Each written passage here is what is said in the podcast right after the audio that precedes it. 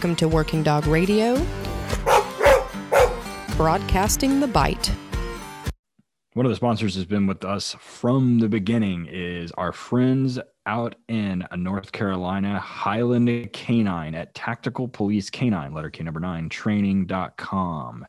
They are full service from top to bottom, left to right, north, south, east to west. They have everything pointy ears, floppy ears, whatever you want. And they are a full service kennel doing seminars as well as handler schools for complete, completed dogs and as well as green dogs. So be sure to hit them up, Highland Canine at tacticalpolicecaninetraining.com. The Purgasons are fantastic people. Uh, Jason's been on the podcast as well, so go hook, look up his episode.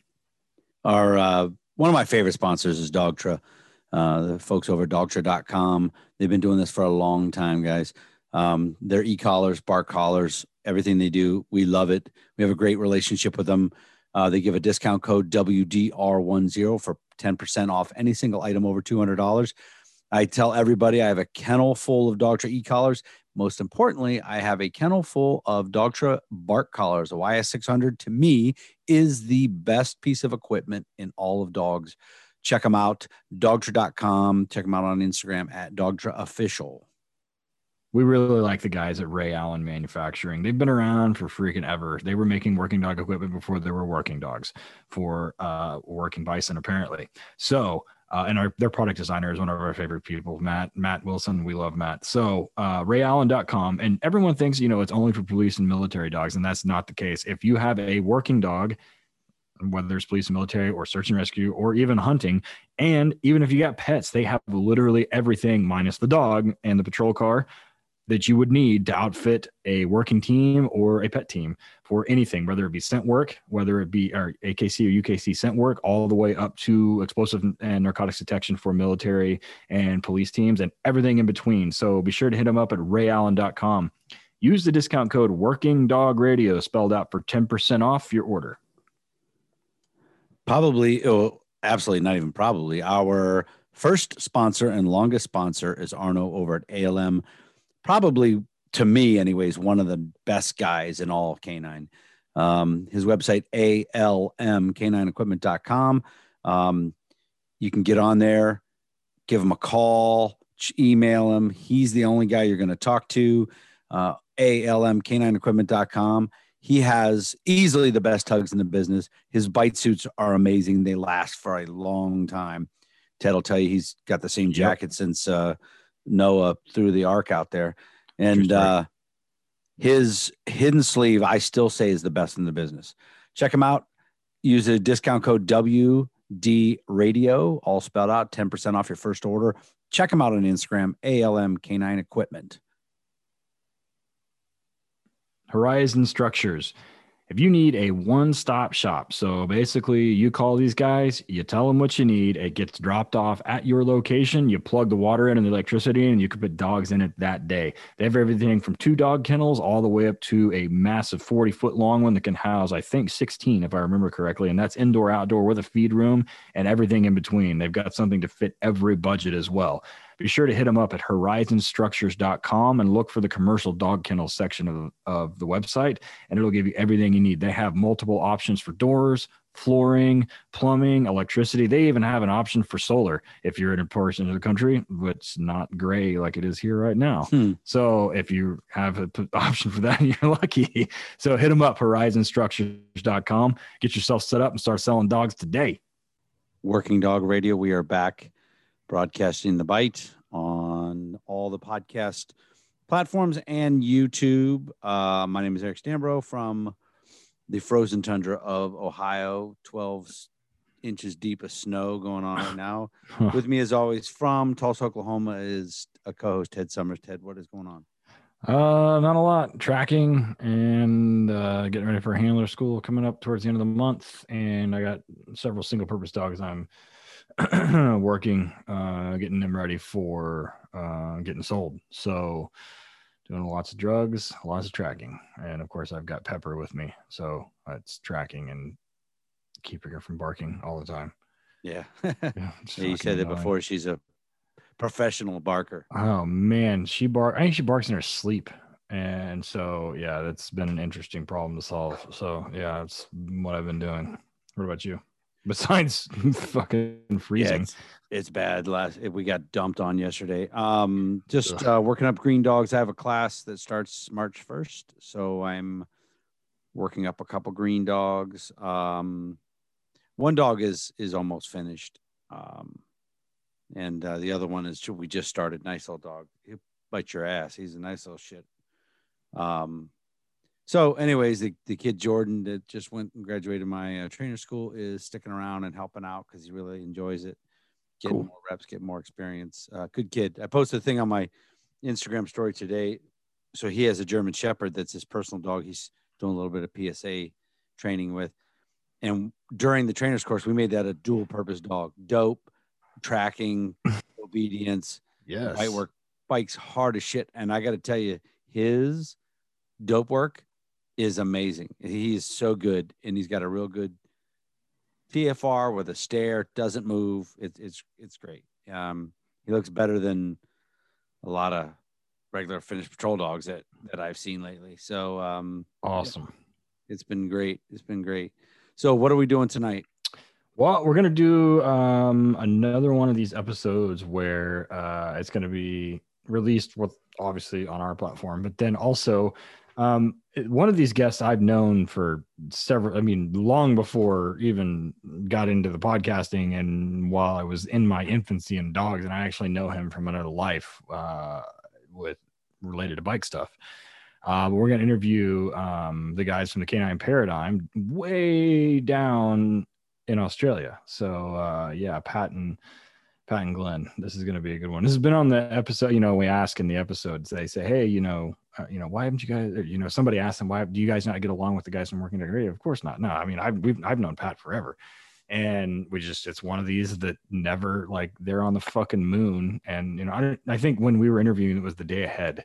Yeah, it was tomorrow or some Yep. bullshit. So, um, Weird. yeah. So, time zones. But yeah, so this is the uh the episode, the co-episode with the guys from uh Canine Paradigms. So uh yeah. Hope everybody enjoys it. And Glenn and Pat, we really enjoyed it. So thanks guys. So I thought it would be cool to just discuss, you know, we both talk to a lot of people throughout the industry. We both, um, you know, interview as many people as we can. And I feel like all four of us have a pretty good pulse on what's going on in the industry. And I thought it'd be interesting to discuss where you see dog training, working dogs, pet dogs, the whole gamut in 10 years and, and what you reckon we could do to, to steer that where we might like it versus where we think it might be headed. What do you reckon, Ted? Um it's interesting. Um, you know, yeah, I don't know. The the United States, um, I think is kind of an interesting um place um from a legal aspect because you know there's not going to be any legislation here um that is going to dictate what we can and can't do aside from like animal cruelty and stuff. But in the united states that's a that's a that's a that's a much much bigger um charge and a much bigger deal. So um you know guys like michael vick um you know for dog fighting and you know like straight up animal abuse. But as terms of like what tools we're using and what methods we're using that is not going to be legislated. Um you know for those listening if you're in australia and for those in the united states you surely know um, that there's stuff going on here that our elected officials have much more pressing things to worry about than worrying about what kind of collar I'm using. Um, because of the way the United States is run, also, um, we have a very strong central form of government. We also have some constitutional amendments that are a states' rights deal. So you effectively have a republic. We have 50 individual states that every chance they get, they tell the federal government to eat shit. So it won't come from a federal level. That that I can guarantee you. And at a state level, there is going to be a few states, Colorado, California, maybe New York, that would even be remotely considered. Uh, Florida, I heard some stuff down there recently of Florida. I have a friend that's a pet trainer down in, she I think she's in Tampa, and you know there was a bunch of stuff about you know the dogs having to they're not they're within the municipality, the city of like banning certain collars. But uh, in ten years, um, where I would like to see it go is like a unified message across you know everybody in this conversation speaks english but you know across you know from northern europe to south africa to australia to asia is getting very large with dog training to the united states like having a unified message or like a unified way of doing things um, and a unified um, I guess common language. That seems to be another thing, not not an actual language, but like a common way that we kind of do things, and that seems to be a problem even in the United States with talking about a fundamental thing, as fundamental as it is, but drives in dogs. Um, even within the United States, there is a huge divergence on how that happens, and then Eric and I deal with it all the time with old guys and you know police canine that you know should have retired or have, and you know they still do shit like they did in 1980 and or Mhm. 1990 now and you know we don't do that anymore Mm-hmm. so or well i mean you can but you're just not as successful and you know so i hope mm, i hope that there's no government intervention there won't be in the united states but i hope there's as minimal amount of government intervention in the rest of the world um, and that everybody kind of gets on the same page is where i would want it to go which is kind of Are the you problem, still which is are kind you of still whole- com- sorry Go ahead. guys are you still confident of that when you're starting to see major pressure from great big pet chains and so forth because i see that you know there's a dynamic shift in what's actually happening over there. Things that i i probably thought wouldn't happen in the united states that we're seeing ripples around the world with that type of legislation well not sorry let me rephrase. It's not legislation it's pressure. Like it's a it's a movement that's happening within big chains that they're basically saying you know we want these tools out of society so we're now not going to recommend them anymore. Um, you're talking about PetSmart, and they're not really um, looked at by the pet, even the pet training industry, as a valid or high quality source of training. Um, So, you know, having because of you know Amazon or whatever, like one of the show's sponsors for us is Dogtra, right? So, um, Dogtra is going to continue to sell e-collars and bark collars regardless of what PetSmart wants to do. Mm-hmm. And you know, m- m- we were talking before recording. Like my background is in economics, and you know, so one of the the supply and demand, it's always going to be there. There's always going to be a demand. We have a huge hunting dog population and a huge population of people that hunt in the United States, and they fundamentally use a ton of force. They use bird on bird dogs, and they use it with electricity, and that will never go away. And none of those people shop at PetSmart. They don't care. The people that shop at PetSmart are a very, very I don't want to say lay, but they're very low information in terms of training. Um, so you know they're easy to sell to in that respect. But you know I think once you do a little bit of extra work or you know information seeking, then it becomes readily apparent. And I, I don't think that PetSmart is large enough to move the needle for legislation or for demand for mm. electronic collars or prong collars or whatever. They're definitely not big enough to uh, in the training side to move the needle for what should and shouldn't be done in terms of training. That I can tell you. Mm. Yeah. So if you think about it, Walmart caved to pressure and stopped selling ammo or even Right. black powder and stuff. Mhm. That didn't affect the ammo industry one iota here. And I think actually Walmart's selling it again. So the thing is this humans, especially here in the United States, are so affected by the internet and the speed at which things change that everybody or the vast majority of people have turned into human Malinois, where they're they're trying to get people focused on this, this, this squirrel, and they they change in a week over to something completely different. Like for example, I tell everybody, calm down, just give it a few days. They will move on to something else. Nobody's talking about X, Y, and Z anymore because something else happened. Um, there was a reporter at a major newspaper here that put out a bunch of articles, boom, boom, boom, that um, that was saying uh, that police dogs should not be using force, they should not be in police work, blah blah blah. And some people panicked. Nobody's talking about that bitch. Nobody. No. No Yeah. one is talking about her or her articles. It lasted about two weeks. They hmm. moved on to something else. As far as working dogs, I think going forward in 10 years, the only thing that's going to affect police dogs is if Biden tries to to cut federal funding for local law enforcement. And he'll just do that as his little defund police move. And if Biden does that, then canine could suffer just because of specialty units will Right. will get cut. SWAT teams will hurt. Mhm. Canine units are hurt. A couple other little programs will hurt. Everything is money driven as far as the working dogs go. Everything. So and tell everybody here just wait and see. There's been very few things over the last few years in this country that have like a hotbed topic that is really sustained, you know, really, really, really sustained. Um, all you have to do, and if if you wanted to be counter to the counterculture, just create a diversion. They'll they'll go on to something else. It ha- that's why I tell everybody, calm down, wait and see. 10 years though, who knows? 10 years from now, the internet can be completely different. You know, I mean, mm. it could be um, you have to be a Karen to be on the internet. We've seen that they are definitely, you know, using it to censor folks that they don't like. So um, that some things could change, but as it is now, um, big, massive, sweeping changes aren't a thing over here. Mm. This is probably a good time to point out that Epstein didn't kill himself too.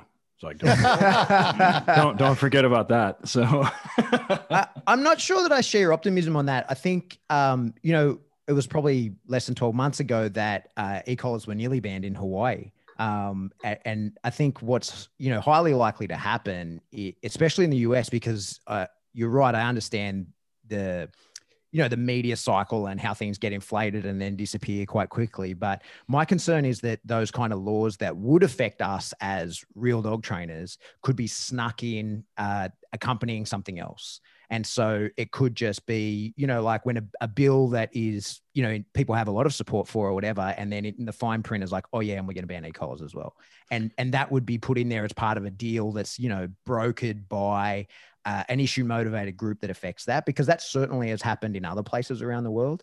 And and you're right ted like you know uh, we have you know states laws here as well and that's where uh, animal cruelty is affected. So federally e-collars aren't on the table here but um, well in a way they do because in the australian capital territory which is just a tiny tiny little state that goes around our capital in canberra e-collars uh, are illegal there. But then that affects the way that the federal police can use their e-collars on their dogs in the states where they are legal. So, so the feds who operate in a, a state where e-collars are legal can't use them because they are the feds and inside of the capital territory, they're illegal. And so then we have issues of their it's managed by state. So some states they're legal, some states they're not. Prong collars are banned in some states, prong collars are not banned in other states. And so and and we see that around the world. And and a lot of the times it can be a big push, like, hey, this is the big ban, and now it's coming, and there's a big hoo-ha about it. But in other times it just kind of gets snuck through, and then it's like, oh yeah, hey, by the way, like last week we made e-collars illegal, right? And so here's you can't use them anymore. I'll give you I'll give you I'll give you a good example of what Pat's talking about. So in New South Wales, our uh, our mobile speeding cameras were always marked, and they always had to put signs out in front of them. Like that's been ever since I came up from Victoria and start and moved into New South Wales. In Victoria, that wasn't the case. It could be a a plain car on the side of the road with a speed camera on it, you wouldn't know that you're passing the car. But in New South Wales, everything through legislation, everything had to be marked during this COVID time, and I don't know if it's related, but it just seems like, you know, since there's been a lot of money draining out of the coffers, all of a sudden legislation passed. And within the second day of the legislation passing about having to mark those cars, now they can put it in any vehicle and park it on the side of the road without having to mark the car or without having to put the signs on. So now we're used to driving past and seeing a sign on the road saying speeding camera ahead. Now you don't get the opportunity anymore. You'll just drive past a plain car sitting on the side of the road, and that will be a speed detection camera. And that just snuck through. You know that that came through, and only people found out when they said, "Hey, by the way, uh, we're now putting unmarked speed cars on the side of the road." They do, like in California, sneak a lot of stuff in. Yeah, like mm-hmm. they they one year voted a whole bunch of new laws in a lot of them decriminalized like sexual offenses and a lot of problems. They they do sneak things in on a state level. Um, Ted always says the the feds can't come up with a national speed limit. They're not going to come up with a national certification, like they keep talking about at these conferences. And then people keep putting on these Facebook pages for like two years. It's coming. It's coming. No, it isn't coming. Each state has their own certification standards. So, and um, I, I don't know. I just, and I could be wrong. Granted, I'm not going to these meetings. I know um, The AKC has got a lobbying body that's trying to fight against a lot of that stuff. Uh, we when we were talking with uh, the folks at USPCA about that, that there's this lobbying group that's trying to fight it, and that's cool. Um, and I, I wish them the best of luck. I just I don't see it. Definitely, it might be a state to state thing. You know, like Massachusetts is real weird. Yeah. You know, they they just ruled that um, Mm-hmm. dogs aren't probable cause, and it's like, uh, that's going to end up in the Supreme Court because the federal government says it is probable cause. Doesn't matter what state you're in. so because of the way the United States is set up, we have three branches of government, right? We got the, you know, and so with the legislature makes a law like that, which let's say that Hawaii were to pass that, and or just pick a state, let's say California. If California were to were to pass that, I guarantee you, I somebody probably Dogtra, e-collar technologies, like anybody and everybody that is involved in the process of selling electronic collars, um, or prong collar or whatever it is, would get together and they would sue the shit out of the state of California, and they would win. They would 110% win. They would win either in state or in federal court. Now the trick here is that we have all these judicial districts in the United States um, and the federal court system they hate when there is divergence meaning that if you have like say the sixth circuit decides something and the ninth circuit takes the same issue and then has a different r- ruling on it then you have what they call something at issue or in controversy. And the federal courts hate when something is in controversy. And they typically take care of that by kicking it to the supreme court or the, the supreme court denies cert or whatever. But by and large in you know there has to be a compelling public safety argument on this. Um like i mean we sell firearms in the united states. I mean shit it's like our national i mean we have I- i mean we sell so much stuff here that kills you like you have stuff in there that like will kill you like all your fucking wildlife like we have stuff here that is so dangerous like tire, firearms and alcohol and cigarettes and like shit and a lot of the states now it's almost i mean oregon now it's illegal it's it's pretty much legal to carry around meth so even a compelling public safety argument is not enough to prevent an outright ban on stuff that we know is dangerous. They're not going not in the name of animal cruelty. We kill and eat everything around us here, especially in the United States. We love cows and pigs. We will eat anything here just about. And so it would have to be done in a way that there's one a compelling safety argument for public safety or two it would have to be done in a way that there is without a doubt that it is straight up animal cruelty. So you would have to have a lot of people with a lot of letters after their names setting forth, and then you wouldn't have you would have to have nobody else with the other preventing a presenting countervailing argument, and then you have to get somebody to listen, which in the United States, our public, our elected officials are a special breed of shithead. They do not, neither side, the Democrats, Republicans, or anything in between, they don't care about anybody else anyway. Um, they don't care about the constituents. They don't give a shit. So they, it, it is a, I fundamentally believe like it'll, it'll never happen here. Even if it happens at the state level, they'll get sued in the ground. Uh, I mean, without Mm. a doubt, even, even in a state like California, they would get sued. I mean, Dogtra, one of our the show sponsors, is based in California. I guarantee you, if California passed a law, Dogtra would sue the state. I'm probably speaking. I'm not speaking for them, but I guarantee you, them and the guys at E-Collar Technologies is another manufacturer, Sport Dog, like Eric. Who else makes them? There's a bunch of manufacturers that make those There's things. a lot. It's And- funny how they came up with the, you know, the little kick buttons and Oh little yeah, hidey things to hide collars from countries and places that aren't- aren't supposed to use them. Um, people definitely still, still kind of use them. So, like, Well, I how think many that's states part are- of the big issue, mate. Is you're never going to stop people using them, but the issue is when they. That's exactly what happens around the world. Is that you drive it underground and you you you stop education. So people are going to be getting them and then not having a good place to go to learn how to use it correctly because it's all underground. Exactly. Right. Now, I do agree with you that if they would get something passed, there'll be so much extra added shit in there. Like when they got rid of um, dog racing down in Florida, you know, they got rid of all the uh, Oh, yeah. greyhounds. Everybody's like, oh, that's cool. We're going to be, um, all these greyhounds are going to influx into everyone's houses. No, they just killed them all.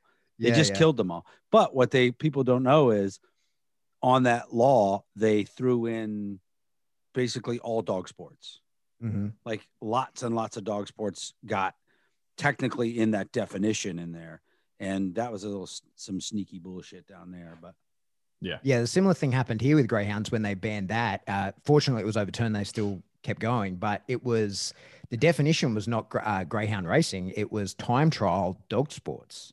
And so, like your lure coursing and all the things that Mhm. you know, like people go out and have fun with their dog word on the weekend, that all got banned, right? It was all fell into the same thing. And that that to me felt like a slippery slope in like, ah, we got one of your things, right? And then it'll be now we start clawing away and we start working to get another and another.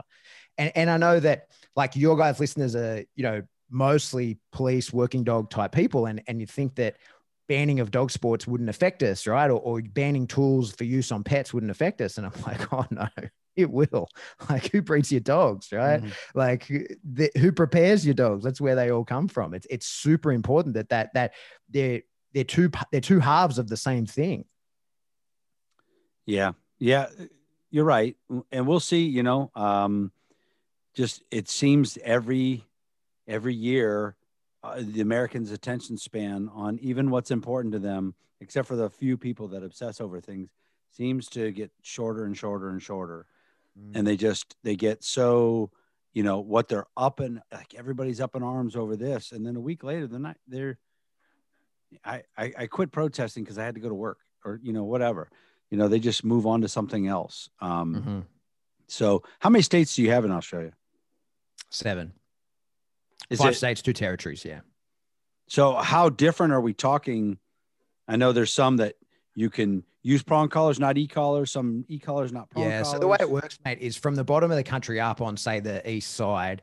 Uh, in Victoria, you can use an e-collar, but you have to get permission from a vet, and that's basically a health check. And look, I don't mind that. I think that's probably it's it's a good way to force people into getting a health check on their on their dog. Mhm. Um, the issue is finding a vet that's willing to do it. But there's there's people, you know, there's people that will, and people get their number and they go.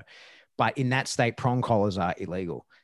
You go one state up into New South Wales, and you got to switch it over. Your prong collar can go on, but your e-collar has to come off, right? And you can't use e-collars here at all, except you can use a perimeter fence, right? So you can use which, which in my opinion is It's an e-collar with a with a wire. yeah, it's still just Yeah. an e-collar, and and it's it's kind of the the exact opposite. We spoke about this on the show. You know, my army background, you're not allowed like you within the Geneva Convention, you're not allowed to booby trap stuff. Like everything, if you're going to blow something up, you have to be in control of that, and the, de- the mm-hmm. the detonator has to be in your hand, and you decide when it goes off. You're not allowed to set uh, something that is like a victim initiated IED. And that's essentially what you're doing with a perimeter fence on a dog is like you take control out of it. You, you, you take the human part out of it to decide whether the dog gets the stim or not. And it's all in his hands.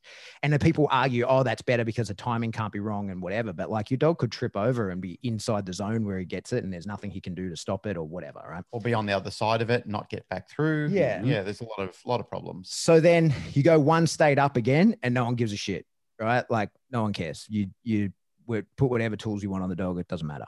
So it's a it's tricky and and like I say that what's been interesting especially now that I, you know, not in the last 12 months, but prior to that, spending a lot of time in the US and talking to people from pet trainers to working dog handlers and all that kind of stuff, is that there's this feeling that uh, working dog people, especially police dog handlers, would be immune from those decisions that get made around that. In the same way that it feels like, you know, in Australia, we can't have semi automatic guns, right? It's not allowed.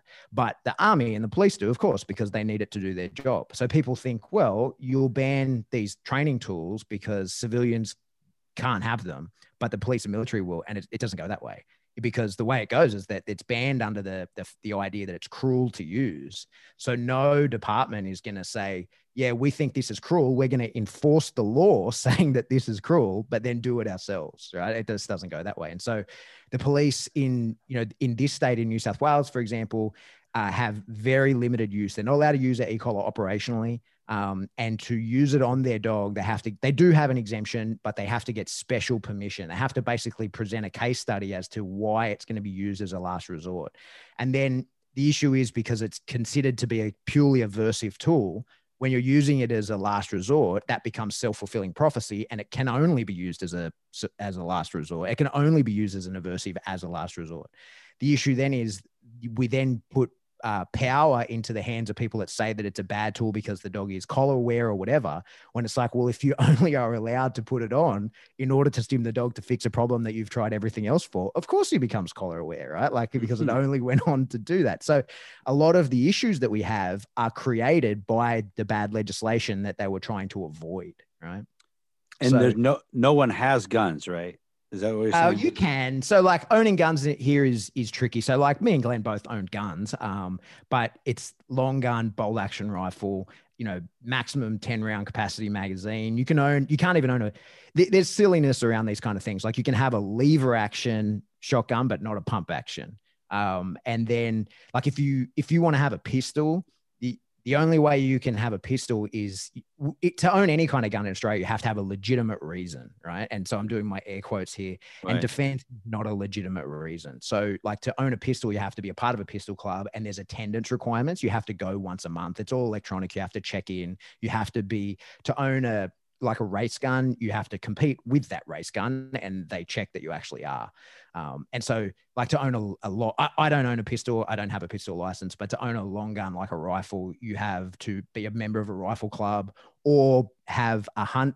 A farmer like a primary producer that writes you a letter saying like this dude hunts on my property he does you know whatever on my property and then you can get you can basically use his permission to get a gun so it's really tightly controlled um, I remember when I was at school there, a guy was like, I was telling him about how oh, you got to have a really good reason to have a gun in Australia. And he goes, Yeah, like if you live in a bad neighborhood or something, right? And I was like, No. No, that doesn't count. That's not one of the reasons. Holy and that shit! that's the funny thing. Every every country in this world has people killed every year with wheel guns. you Yeah, know, with- man. With, revolvers. They kill a lot of people. yeah, they do. A Yeah, the criminals still get them, and they're still killing each other with them. Yeah. Yeah.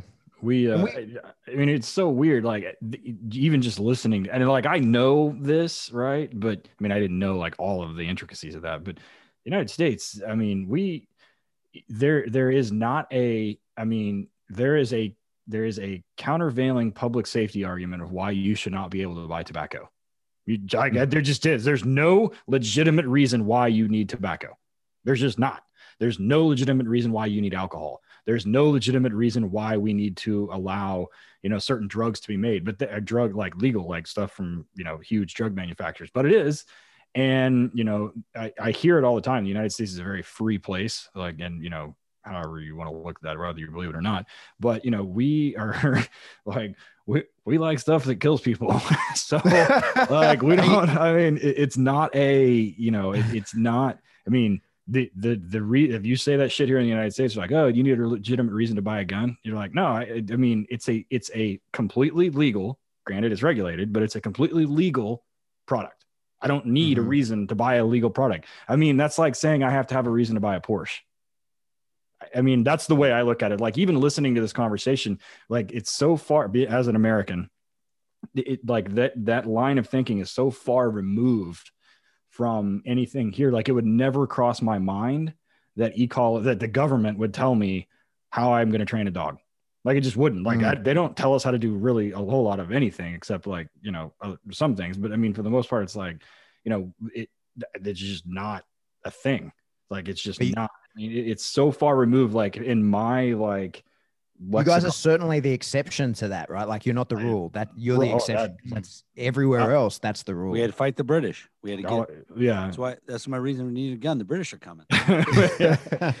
you know, it, it's. A, We need to I don't know how long we should stay on it. It's a fair way Oh, from dog. but I will say this on gun culture in the US versus Australia. So, you know, we used to have that, and then there was a massacre. We we held the record for a little while. It's not exactly something that we were proud of, and that was when our semi-automatic guns got taken away. And of course, there was some opposition to that by people who had them, but overwhelmingly in Australia, people kind of went like, "Yeah, fair enough," because we don't want that happening again, right? And gun culture in Australia to America is very different. And it, it's interesting for me because, you know, I carried a gun for 12 years, like I, and the guns you can't buy, right? But, uh, we have a really different society in that, first of all, we've, we've gone and fought in pretty much every war, but the wars don't really come to us, right? So that, you know, we got bombed by the Japanese in Darwin. That was about it in World War II. And so Mhm. Australians, we've never really fought on our soil. We've never had a civil war. And the other really interesting thing that I think Australians take for granted is that we don't have large predatory mammals. We got lots of shit that will kill you, but they're all little insects and shit like that that you're not going to use a gun against. Oh, And so we, uh, so I'll shoot a spider. I- I was- I'll shoot one. I don't- I don't care. I'll shoot a I spider. I mean, you could, right? But Yeah, some of our shouldn't. spiders you could probably shoot. Yeah, Yeah. I, So, no, dude, I was shoot a- I was in a the States huntsman when I was at. Michael Ellis's school. I was staying with a guy in Napa Valley in a like in a winery, and we are going to walk the dogs out at night, and he handed me a, a Glock. And I was like, "What are we expecting to get jacked in the winery as we're walking around?" Like I was making fun of him, like this is ridiculous. And he's like, "No, but there's coyotes out there, and they'll take the dogs." And it was I was the asshole. Like I was laughing at him, like, "What the fuck do I need a gun for to walk Yeah, around in a dude. field Oh, yeah. And he's like, dude, you can't go out there without a gun. And that was interesting to me because I was like, I was making fun of him, like, oh, you fucking Americans need a gun everywhere you go. And he's like, no, dude, you need a gun out there. And I was like, oh, uh, that's that's outside of my scope of thought, right? Yeah. So yeah, it's a it's a tricky topic, bit bit far from dogs, but it's Well, Welcome back from the Guns and Ammo podcast. yeah, exactly. we'll switch over to dogs real quick. I gonna I want to bring up one topic real quick before we take our first commercial break. Um, so one thing I do think is I predict is going to happen, and it's not a government rule. This is more of a company rule. Is and you guys can talk about it. So not this long ago, we get our dogs. Say I get my dogs from uh, Holland, and shipping of dogs used to be I don't know four or five hundred dollars Yeah. Mm, per dog. It's now eleven hundred dollars, twelve hundred US dollars to ship Yeah. a dog. Um, I personally think that the airlines are going to tr- are trying to price it out of existence, meaning trying to stop us from doing it. And I I predicted at some point they're just going to cut it off. Okay, we Mhm. tried, we charged you ridiculous amounts of money to ship dogs, and you didn't go for that. So we're just going to stop shipping. I think if United or one of the other ones kill another dog, I think it's over. So I don't know what it's like shipping dogs to Australia. I would imagine it's more money than that. And how has it changed for you guys? Yeah, it's definitely been increasing in cost, and we have the compounding factor of the quarantine. Yeah, our strict Um, biosecurity laws. yeah. Very, very strict. So Australia's a rabies-free island, um, and so uh, you know, I, I don't know the last time I heard of a dog getting rabies, especially one coming out of Holland, but um, it's uh, 180 days, and and so it. If you have to ship a dog at short notice, they're doing 180 days in quarantine here in Australia. Uh, but if you have the if you have the notice, you can get all your blood work done, leave the dog wherever it is, um, and then the dog has to do just 10 days in quarantine here. But to give you some, um, you know, uh, perspective on that, a couple of years ago, when I did my first leg of my level two for PSA, and that qualified me to go to nationals, uh, it was going to be a twenty-five thousand dollar round trip for my dog to go to the states and get him back. Yeah, and I was because it was kind of short notice between me qualifying and then when nationals actually was, he was going to have to stay for another three months afterwards. He couldn't come back with me. I mean, he could have, but he would have spent that in a quarantine facility Mhm. here. Um, so it just was not financially viable, and the the majority of that cost was actually coming back to Australia. So it was fifteen thousand US dollars was going to cost me to get him from uh, the US back into Australia. And I think it's like uh, 40 bucks a day in quarantine. Oh, way more. It's like 150. Holy in crap. Quarantine. Is it? Yeah. Yeah. 150 bucks a day in quarantine. Oh God. But that was I gotta get a- included in the 15 grand. Yeah. I gotta get a calculator, figure that out. So how? I so- wouldn't real quick. I wouldn't spend that much money to get my kid back. In Yeah, Yeah, that so so country. they it's- can they can just get citizenship. They can stay. But Yeah. like, So, so for the, the the training market and as a vendor, that's why dog prices in Australia are so uh, interesting, right? Because to import a dog, you know, you're looking at a thirty thousand dollar mark. Yeah, people Uh, are generally considering bringing semen in over bringing dogs in now. Well, yeah, that makes sense. So how how do guy how does like the Australian national team compete at like IGP and Mondio Ring and I don't know if they can At huge, Crowdfunding. at huge expense. Crowdfunding. So, yeah, they Clearly. crowdfund. Right? Yeah. Yeah. I mean, clearly at huge expense. No shit. But I mean, because they obviously compete. Like I, you see them there, right? So Mhm. I mean, that's insane. Like I have a friend, I have a friend here in Oklahoma that went to the Mondio Ring World Championships. His name's Brad Harden, great dude. I love Brad to death, known him for years. But I mean, he just put his dog on a plane and flew to I don't know where it was, Europe or something. I'm sure, and he came back and no big deal. But I- I- tw- God bless. So, Mhm. I mean, I don't. That makes absolutely no sense. I mean, So I let me guess. ask Yeah. you this: In the 180 days in quarantine, are you able to go get him out and work him, exercise him?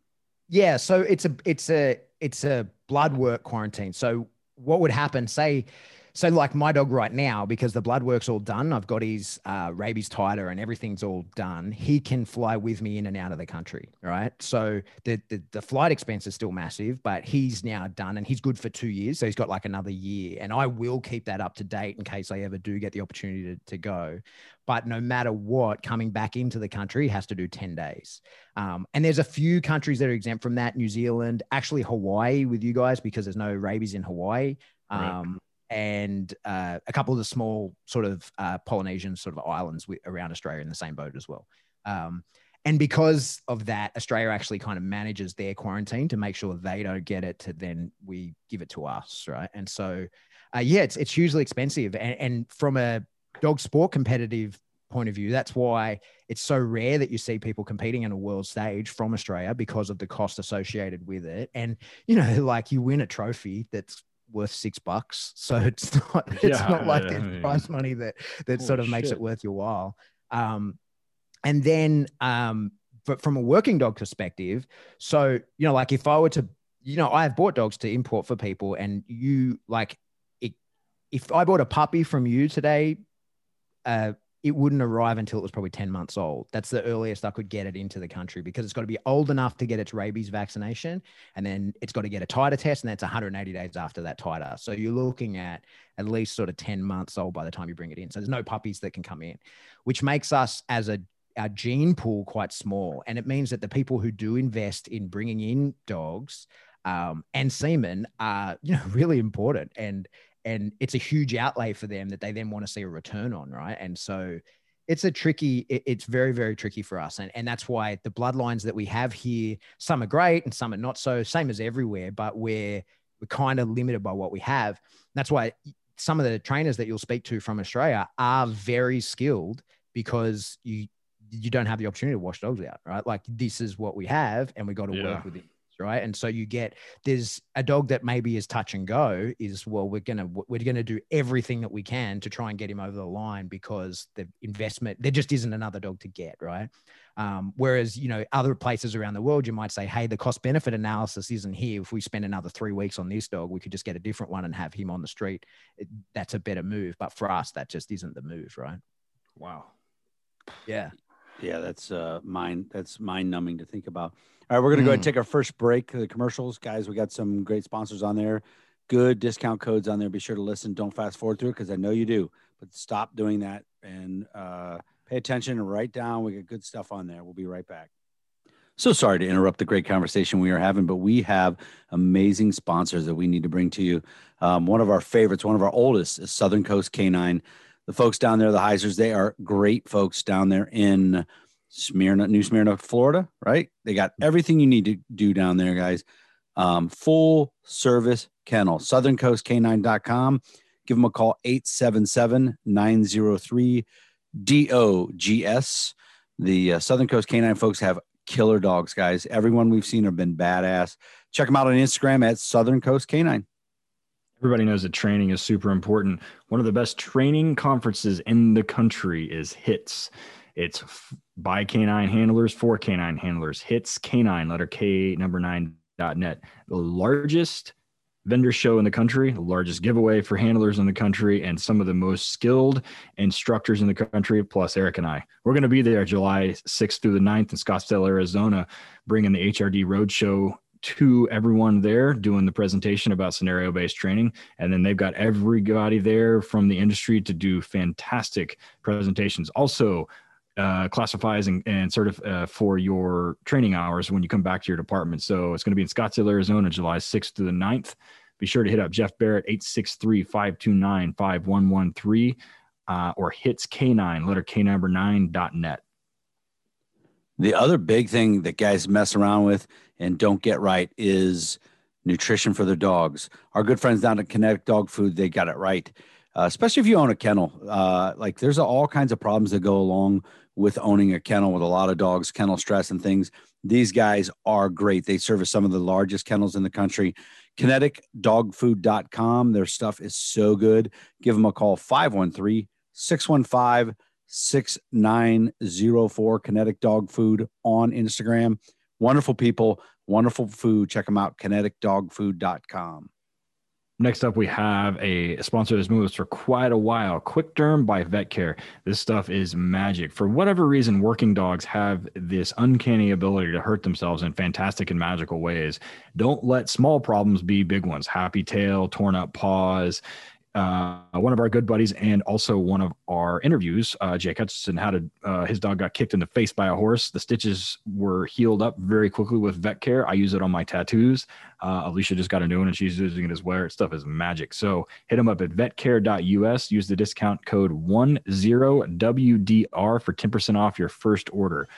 Awesome stuff our brand new sponsor, guys, and he's a good dude, man. He really is a good dude, good trainer. He's been on the podcast, friend of ours. He's worked with us at HRD, great decoy. Jim O'Brien down at NC K9 in North Carolina. Obviously, NC stands for North Carolina. NC K9, letter K number nine. Uh, great stuff, guys. Their police dogs are good. Floppy ear, pointy ear, dual purpose, single purpose, handler schools, better weather than we have in Ohio. Give them a call 919 438 0141. Check out his website, nck9.us. Uh, hit him up on Instagram at nck9llc. For them, guys, training is not a job, it is their life. All right, we are back from the commercial break, uh, talking about guns and dogs and shooting spiders, and uh, why the federal government in the United States doesn't care about what kind of collar I use, but they do in Australia, which is floors me. So, um, everybody's probably listening to this. We probably have some overlap. I'm sure. Um, you know, in, in the story here is like, you know, so Glenn and Pat are way far away from us. They're down in Australia.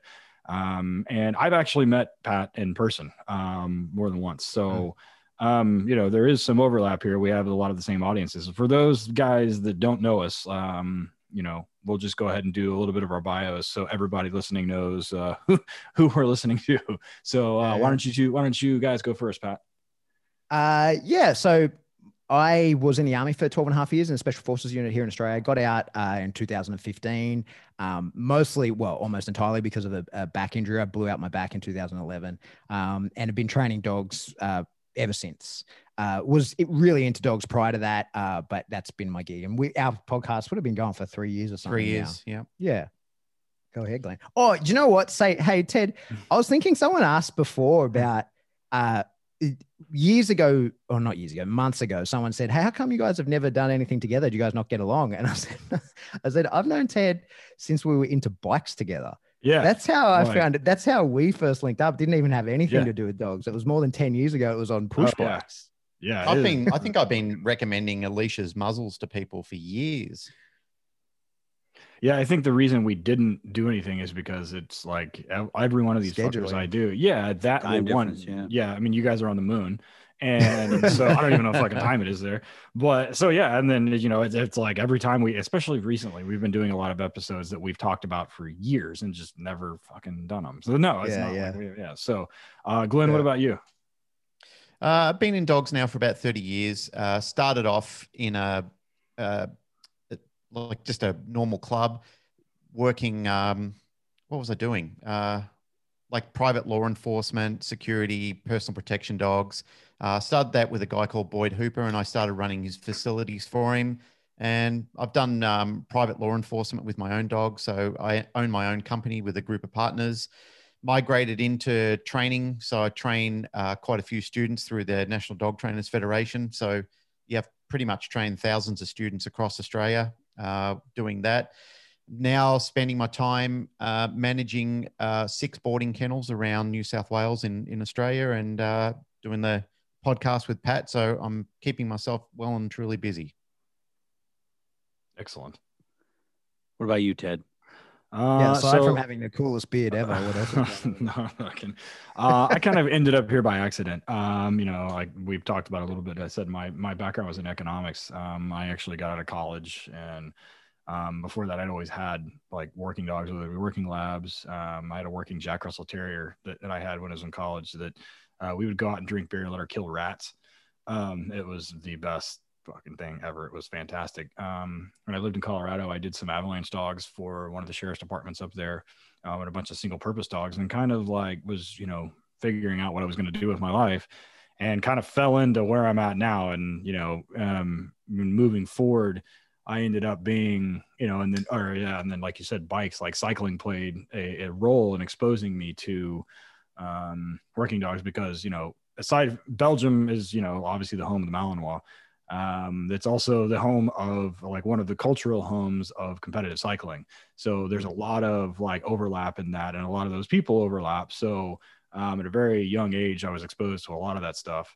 Um, and as interestingly enough, that's how I ended up getting into it more than anything else, and had no idea what I was doing, of course. Um, and then, you know, I kind of, I guess, by default, discovered I had kind of a knack for it by getting exposed to some police officers in the shit before I moved to Colorado. So we're talking like 2000, like four ish, um, when I was in college, um, and helping some guys with some bite work problems and some detection problems that I had no idea what I was doing. I just knew I knew more than they did, which now sitting where I'm at now, I'm like, oh, I can see how that happened. So, uh, but yeah, I mean, it was kind of like uh, I didn't end up here like the traditional method of going through the military or being in law enforcement or whatever else. So, yeah, Eric, what about you? So I was a cop for 27 years. Um, worked some small departments. I worked 23 years at the department that I retired from. I retired in November of uh, 2018 to in 05. So I got hired at that department in 1996. Um, I did SWAT for 14 and a half years. I did uh, dope and all, you know, all the, all the cool stuff patrol. Got into canine in 05 with my first dog. I worked two dogs, became the trainer in uh, the end of 2010, beginning of 2011. Um, worked two more dogs. Um, in became the tra- so I was work. Our trainer was a full time trainer. They made me become a working trainer, so I had to work a dog and do the training. Um, October of 13, I took a leave of absence from the department and went to uh, California for, with Cobra Canine and worked the Navy SEAL contract on the West Coast for a little while, not long, four or five months and then uh, came back detective for a little bit and then became the full-time trainer. They put me in full-time. So i did that all the way until i retired was the head trainer at the police canine association. Um, have like 38 39 teams in that group that we train every day. I still see the guys every wednesday. Um, but i retired and now i do it as a business. And we do pets also. So we we have the uh, police side and the pet side. And um, i mostly handle the police side do a couple pets here and there, but uh, I have seven trainers that do the pet side. So it's pretty fun. It's been busy. Um, and then Ted and I started this podcast a couple years ago, and uh, we own a company called HRD. So we travel around doing seminars, scenario-based training seminars for people. That's cool. So, just um, I just wanted to quickly backtrack and just give a shout out to the International Association of Canine Professionals um, which is also an organization that they accepted me on the board of directors. Um, so I'm pretty proud that I'm the first Australian um, and possibly the first person outside of North America to be uh, invited and to participate in the board of directors. So shout out to the IACP. That's pretty good. That's pretty cool. Hey, are, are all you. the seminars here for IACP in the States? Currently, but we're working. I'm I'm um, part of my job for the IACP is I'm director oversight of the European Committee. So I'm working with a lady called uh, Cassia Lucas uh, over in, uh, she, she's from France, but she's in Poland at the moment. But her, I, and the committee are working on trying to get uh, uh, seminars and IACP membership um, flourishing throughout Europe. It's been a bit of a struggle at the moment, though, with the, the whole COVID issue, but mm-hmm. we're getting there. We're getting traction. Mm-hmm. Hey, on the the HRD stuff, I really wanted to get to uh, one of those with you guys. You remember, like twelve months ago, I was I had a couple of I had weekdays between events, and I was going to try and get to one that you guys are doing, but then oh, the yeah. whole trip got shut down. Um, how like what's the process for that? You guys do like it's a it's high risk deployment, right? But it's it's a just training scenarios. Am I correct? well, so you know, we kind of hit on it a little bit at the beginning of the conversation before the break. Like the first thing we were talking about, about how the feds do things in United States and this, that, and the other. And so Eric mentioned that, you know, every state has its own standard if they have one. Uh, there is no federal standard. There's not one coming. The feds can't decide on a national caliber that all police departments have to use, and they can't decide on a national speed limit or a national SWAT standard. They don't give a shit about canine. They just don't. I don't care what anybody says. It's not happening. It's not coming. Right? We have federal laws, uh, our federal court decisions, not laws, which are might as well be the same thing. But we have federal court decisions in the United States to say that we have to be certified by a bona fide third party. Um, for those listening in the United States, it's Florida versus Harris. Um, you, the guys in Australia, you can look it up too, or I can send it to you. Um, it's a good decision to read because it's well reasoned. Um, but we have to have some sort of certification. So the problem is, um, what we've ended up finding is that the skill sets within that, because we also have very large national certifying bodies. The two largest here, um, nationally recognized, are uh, USPCA um, and then NAPWDA. Uh, those are the two largest by far. Um, and so and they're recognized in every state, you know, recognized in federal court. Um, what we ended up finding is that while those certification standards are very good as a baseline, um, that skill set that those police officers and those canine handlers are certified, quote unquote, certified to do, is very is a very poor predictor of performance in an actual deployment. Um, and you know, so you know, Eric and Ray and I kind of sat down and talked about it. We're like, okay, well, is it a dog selection problem or is it a handler selection problem? Is it an exposure problem? Like, what, why, what is the problem with people having these deployments that go south, right? And on seemingly, I hate saying easy, but shit where like the dog, I mean, it should be pretty straightforward. And, um, we ended up finding that it's an exposure to training issues. Um, and we ended up finding it through different different routes. Um, my guys locally here are very successful, um, and they're not from a single department. Uh, they're from multiple jurisdictions and different departments and everything else. But I attribute it to the way that was training. Eric is the same thing, right? So um, then it was like, well, okay, you know, it has to do with you know the way that the police departments are administrated here in the United States, and it has to do with some court decisions saying you have to be certified, which I don't disagree with, but that assuming that that's enough and that once you're certified, you're good to go. So, um, you know, there's a ton of people in the country that do a great job with, you know, getting people ready for certification and getting them, you know, up to speed on that kind of stuff, which is fine. Um, you know, all of our guys do a national, they pick one, they go do it if they have their state, you know, because each state has their own thing. Some have state certs, some don't. Like Oklahoma has one where I'm at, Eric has one, but then the state north of me, which is Kansas, has nothing. You can go pick a dog up at the pound and write canine and Sharpie on the side of the car and you're good to go. There is no mandate. so, and whether people do that or not, I don't know. But I know none of my teams do. They all certify. But, um, so you know, it, it it was to address the problem of sort of making sure that the dogs would be you know a reliable resource in a high stress situation. And when people we named it people like why did you name it high risk deployment? I'm like well we, one we had to a name and two. You know it makes it sound like there is a low risk deployment and there's not. Like mm-hmm. there every deployment is fucking high risk so um you know I, I in hindsight we probably should have picked something else but I fuck whatever. I don't know. I mean so it is what it is. But eric what are you so like, oh, and what we do there so we have um we have some set scenarios that we do right? We have uh three or four of them we give them ridiculous names like the Alabama Hot Pocket. Um, if you Google Alabama Hot Pocket, it's disgusting. It has nothing to do with what we're doing. so we Slovakian traffic cone was the yeah, other. We have, we have. Is uh, that like a Cleveland steamer or something? Uh, a lot like a Cleveland very, steamer. Yes. Very similar. Yes. um, we just drive around, and start whatever makes us laugh the most. That's the name of a scenario. so we we do have some that are pretty set, but what we found is, and this goes back to my our training on my with my guys is um, environmentals are always the problem that these guys have when they come here always. Um, so a good portion of so what we do is when we go to hrd after we do the powerpoint we have a couple things that we do. We do some grip checks. We do some slick floor checks real quick. And then we start the scenarios. But my job is to walk around and find the weirdest dumb shit we can do to the dogs. Mm-hmm. um, dumb stuff. Stuff that ha- has nothing to do with with a scenario, so to speak. But dogs we find can't do it. Will not go in a tunnel underneath, uh, uh, you know, a, a porch or in the dark, up off their feet. It's amazing how many guys don't work their dogs up high, up off their feet. Um, Mm. as many weird things as we can. We do a scenario called uh, zombie, where we just have the decoy walking with a sheet and cover his face up to about right there, and it's the dumbest scenario, and it's the number one that they all fail. I Mhm. tell guys, feel free to wager, but don't bet on your dog because that's a sucker bet.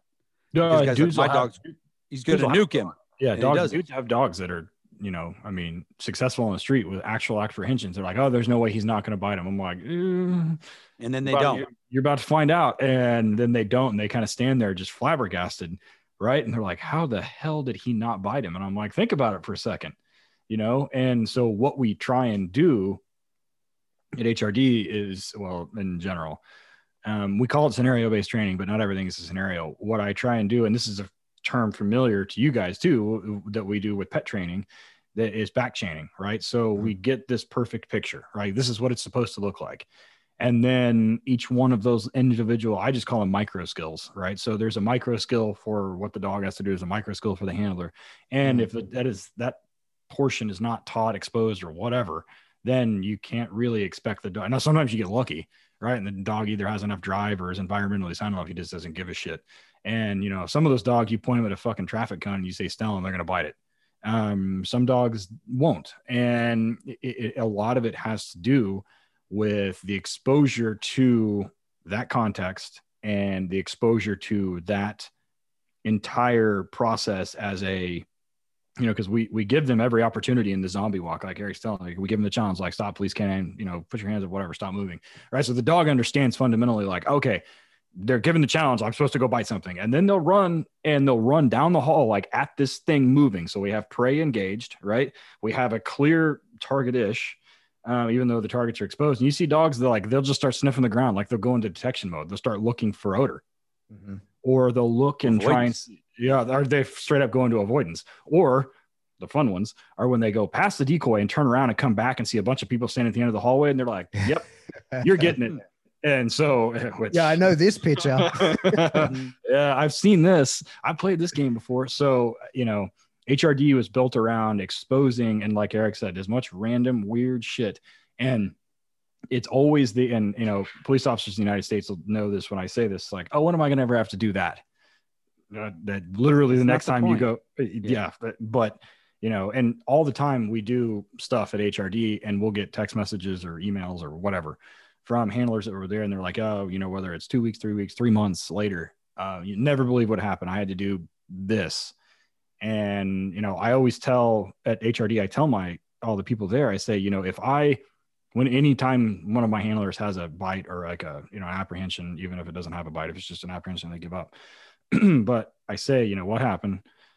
What was going on? This, that, and the other. Then I ask him one question. I was like, did you know what was going to happen? And rarely do they hesitate and say, "Oh no." They usually just say, "Oh yeah, hell yeah," blah blah blah blah blah blah, and they rattle it off and they say, "Yeah," and I'm like, "Why did you know that?" Well, we did this in training at this point. I'm like, okay.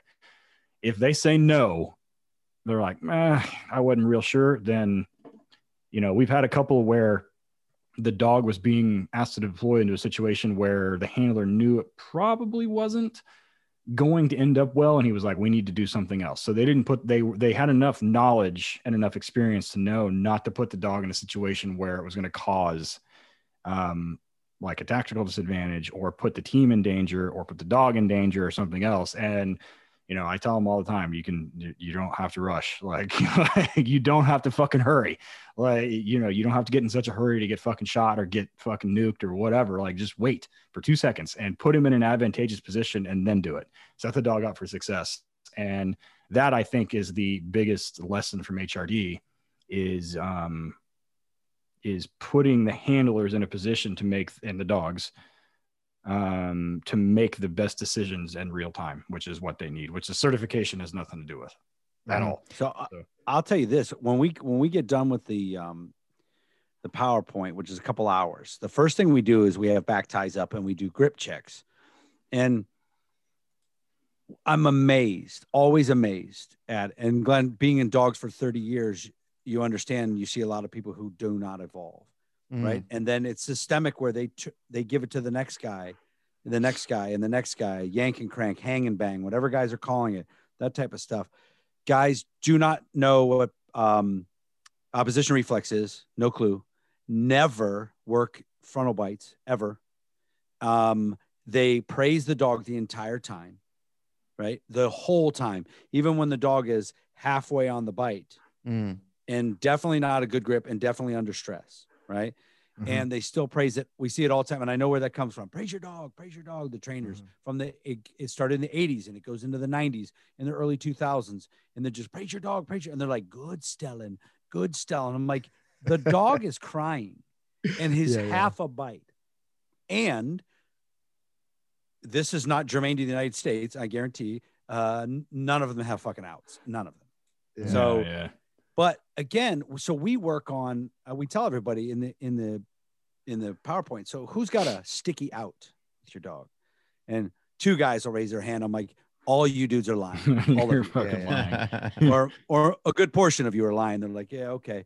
Um, so we go and I say, listen, we'll work on your dog uh, off to the side. We'll back tie him, and I'll have him outing completely out sit or out down with a prong collar, than an e collar. 15 minutes. We'll, we'll have it done.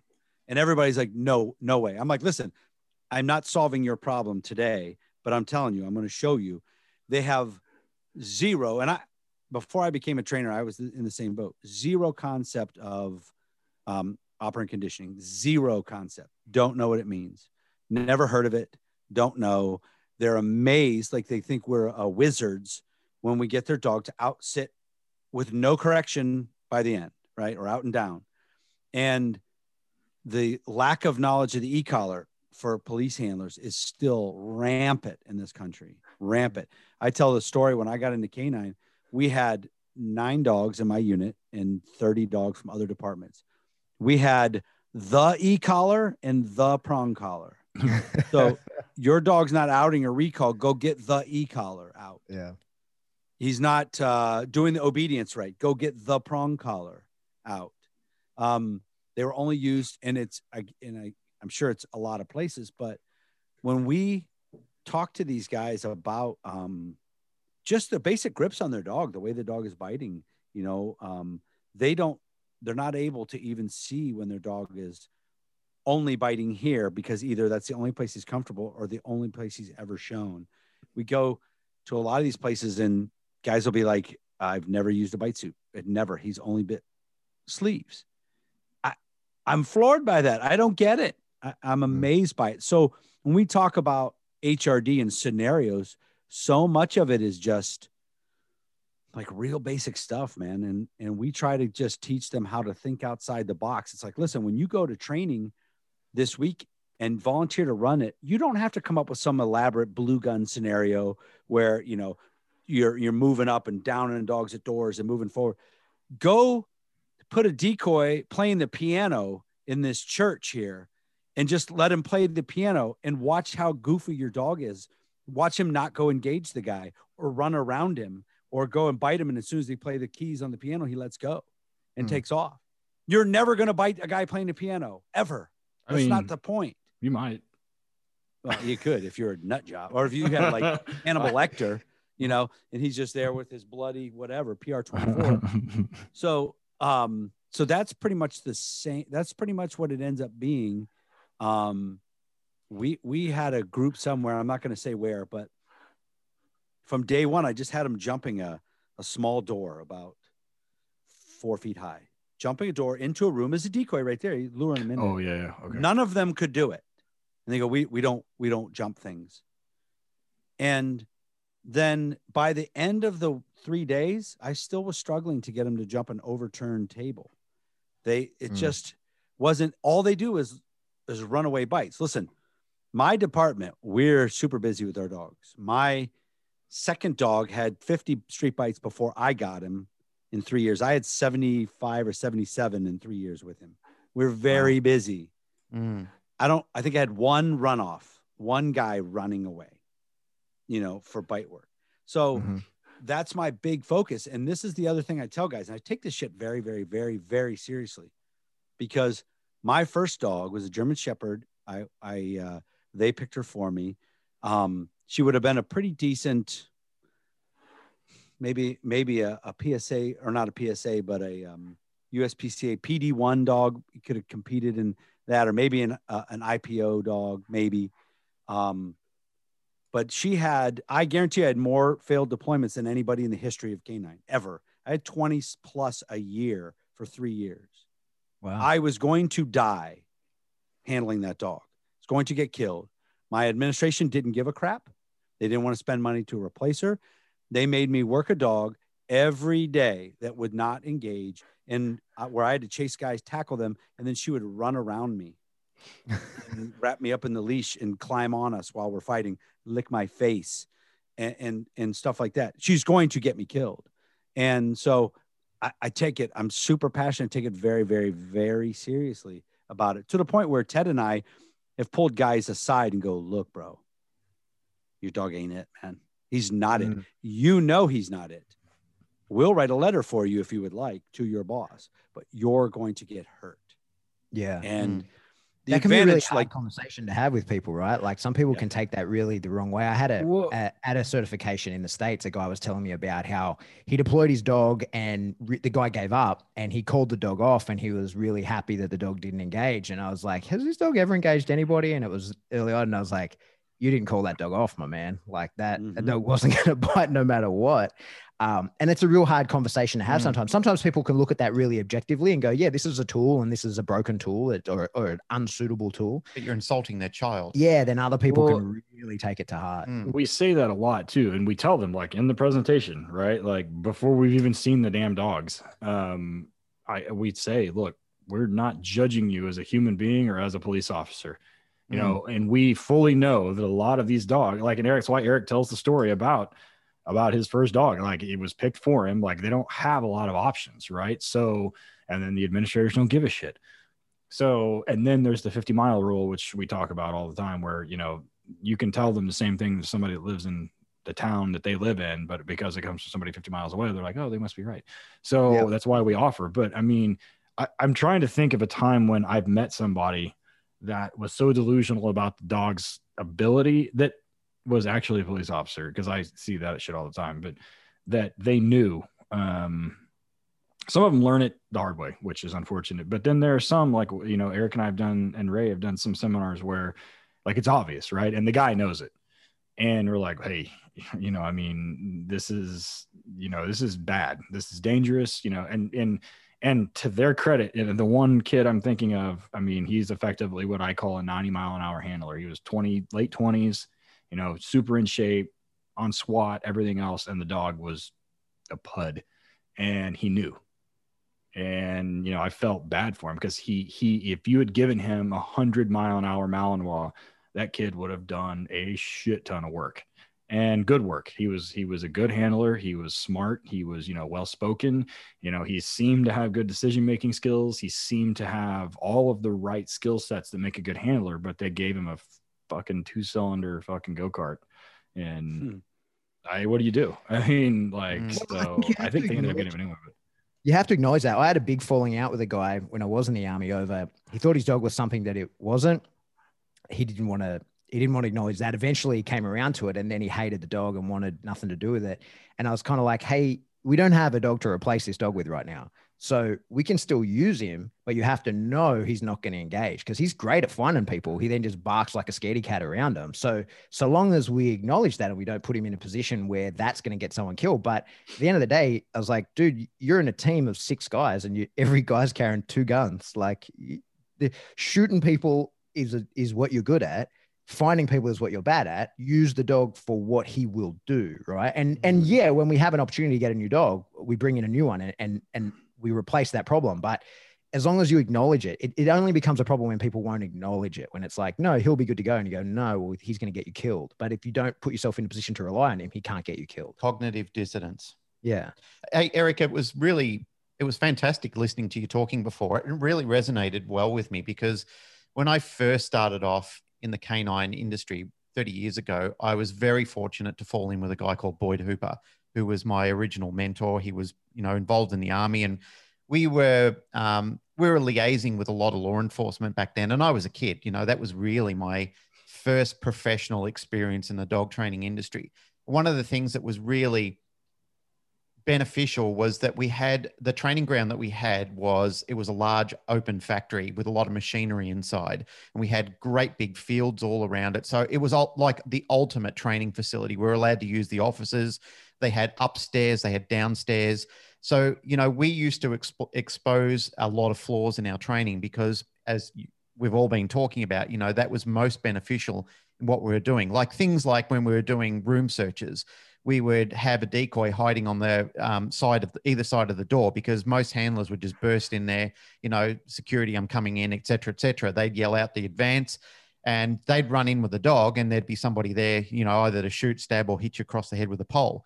So we would do things like that. So the dog would run in the room, person say, I gotcha, you know, and and start doing things like hiding up in in the racks, you know, like there were uh uh, storage racks that we would go up and uh, um, hide up inside because the same sort of thing. Dogs were used to finding you in a convenient location, not looking for you while you're hiding on the second tier of a rack, um, hiding under things, hiding up. You know, we would go up. There was a metal staircase there with a see-through um, steps that some of the dogs just would refuse point blank to go up. And having experienced that and having been involved in that made me not only a better trainer, but a much better handler as well, because I knew what uh, the limitations of what my dog were at the time. And also, guys that I was working with when I was involved in security, I knew what their dogs, the limitations of what their dogs would and wouldn't do.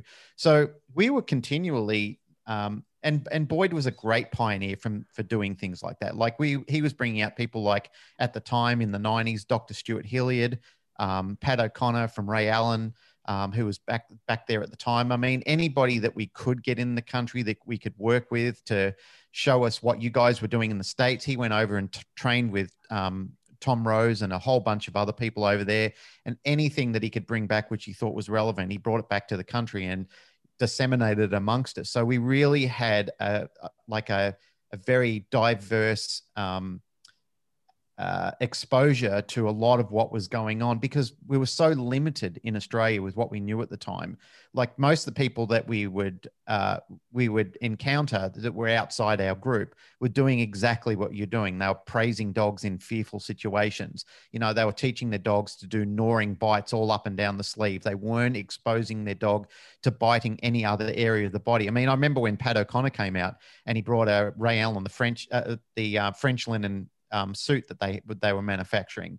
And we were teaching dogs to bite, you know, in the rear of the legs and um, in the uh, upper arm, in the in the uh, tricep, and so forth. And that was really a pioneering moment. And I'm really proud to be a part of that because I, I mean I know we've really progressed on and you know a lot of exposure to the sports and a lot of uh, interaction from another people over over many years. You know, like I've really seen, especially I think in the last 10 to 15 years, more so in the last 10 years, I've really seen, you know, the game up considerably where we're meeting world standards with what other people are doing. You know, decoys are getting smarter, more people are coming out, more presence to um, to education worldwide. But you know, like as I said, going back to what we had back then and what we we're exposed to and what we were what we were doing, the think tanking we had, you know, it was it was great times, and it was really good to be a part of that. So yeah, thanks for your story because it was it really woke up a, an old memory inside.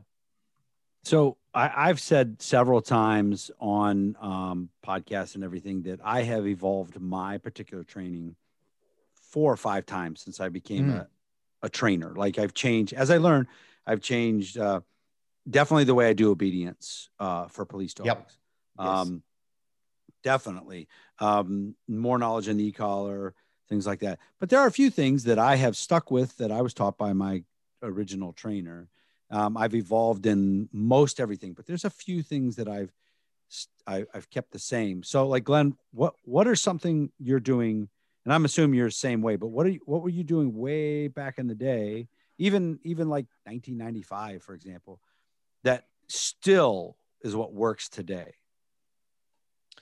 I think the way that um, I learned how to bring defense out in dogs back then when it was required. I've still maintained that level of training now, but I totally agree with what you were saying before. Uh, and Pat Nolan said it well when he was on the show that he said, I'm not the same trainer I was last Wednesday. And there are certain things that you migrate and you have to, like you really need to, like our, the way we did obedience back then, you know, the, our obedience element was great then, it would be terrible by today's standards because it, ve- it very much relied on, you know, a lot of pressure on the dogs, a lot of early pressure, and even at sometimes I would say, you know, there were there are elements of learned helplessness in certain things where we're for example, we'd say the word heel and then you correct the dog a second after. So the dog learned, you know, only really the top, the, the really top end and tough dogs learn to deal with that sort of situation, which is primarily what we were focusing on. Um, and I look back at some of those things and I think, geez, I'm glad we're doing it the way we're doing it now, like the progression that we've we've all learned and we're stepping forward with, because back then that was terrible. Um, some of the things, you know, like getting dogs to understand how to grip. I mean, back then I had a good education on it.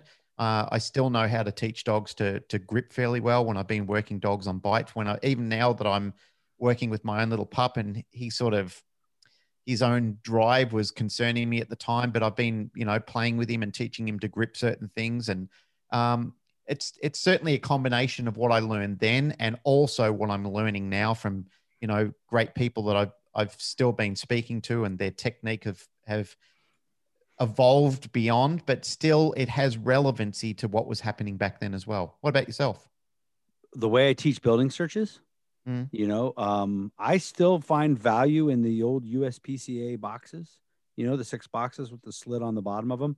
Yep. Unfortunately, the canine field, we I mean, we had old school wooden boxes where like you had to check it for hornets' nests and black widow spiders before you got in it. However, you could teach a dog to sniff a bottom seam and it translated to doors real well. But those things got old and man, we spent so much money on all new um, of the plastic stuff. I hate them. I hate them. Mm. They got the side opening door. I can't stand them. So I don't really use them all anymore, but I still, the concept is still the same there.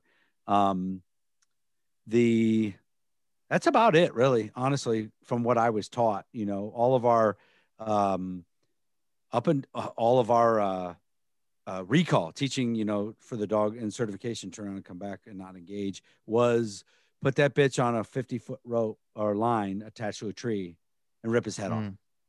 off. Um, and it was just, it was a few years ago. I was talking to Jerry and Jerry's like, just take him to a school and use a slick floor. yeah. And I'm like, that is so simple. I can't believe it, dude. That's all I, it's, it's perfect. That's all I do now. Yeah. Um, just a lot of little things like that. Um, Ted, Ted has taught me a lot about breaking everything into micro skills. So mm. rather than try to teach the dog uh, to down at 50 feet or or come to you and down halfway, start with teaching them downing and then moving back and down. That work it individually skills. The the the two minute stay that we have to do. I used to try to do the entire thing at once. Do the mm. off leash heel routine, down for two minutes, walk off, then try to teach them to do the halfway down. Now I do everything separately and then we put it kind of put it all together. So if the dog is breaking the two minute stay, um, which the only time that really happens here so much as in the winter, if they're outside and it's freezing on the ground, the dogs will kind of get sick of laying there. But um, I just I work on that, you know, mm-hmm. and or if they will not do, they'll do the two minute, but will not do the halfway down thing.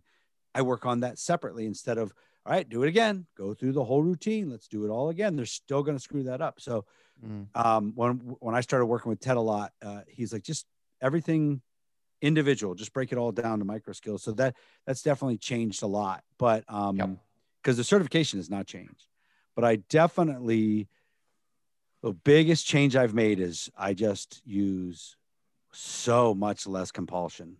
Mm. And I tell this story a lot. We so our class used to be 14 weeks long.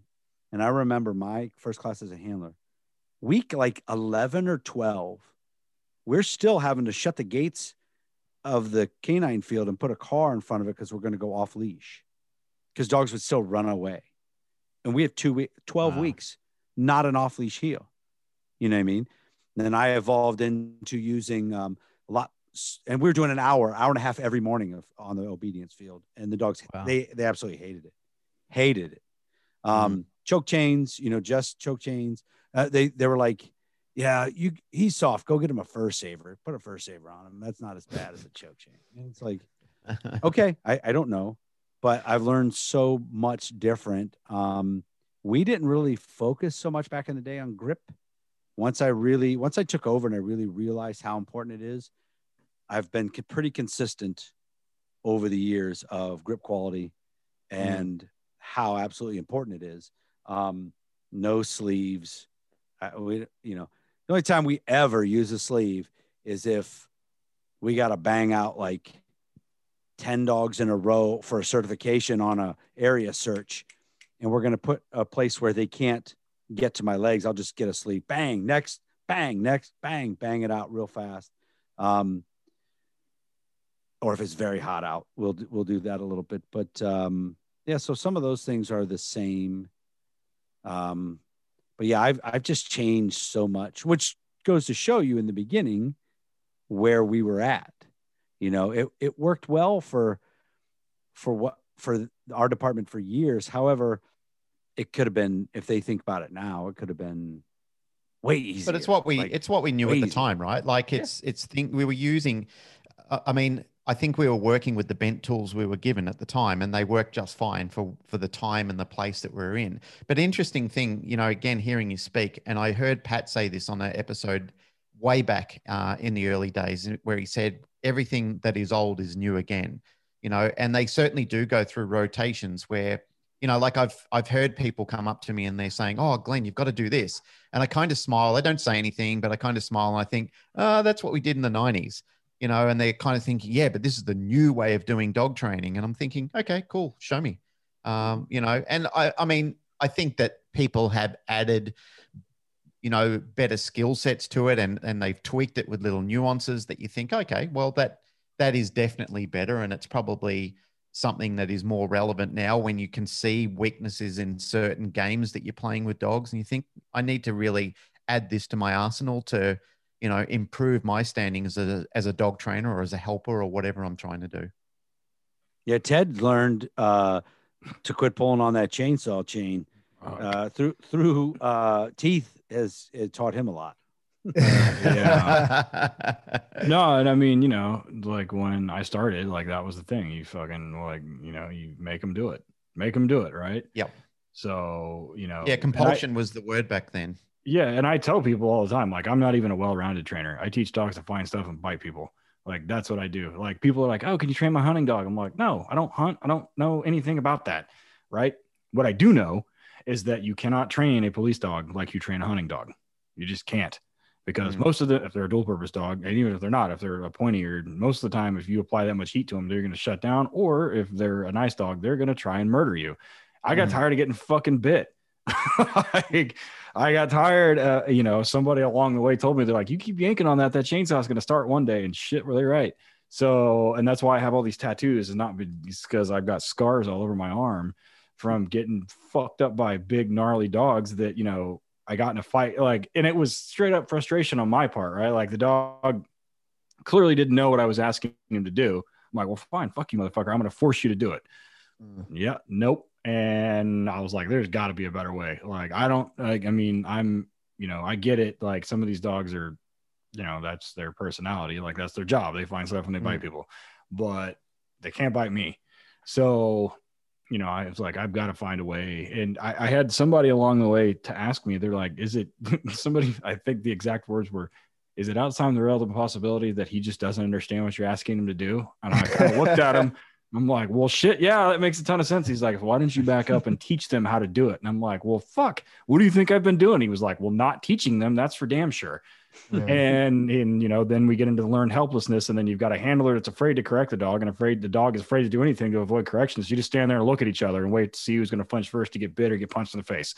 So, like, I was like, there's got to be a better Detente, we way call that yeah so i mean there's got to be a better way and i've been nuked by enough dogs now that i'm uh, it's been a while since i've been bit by one bad it's been a couple years but before that you know i mean i it was i got bit a lot and so now, you know, I'm real big on not fighting with police dogs as a handler if I don't have to. Like, you Yeah. know, you know, if it is, I'm, you know, and normally it happens with like stuff that spins up, and I see it a lot too in like the personal protection side. So Malinois and mm. high high drive German shepherds and Dutchies are not fat-headed Molosser breeds. They are not Cane Corsos. They are not Dogo Argentinos. They are not pit bulls. They are not.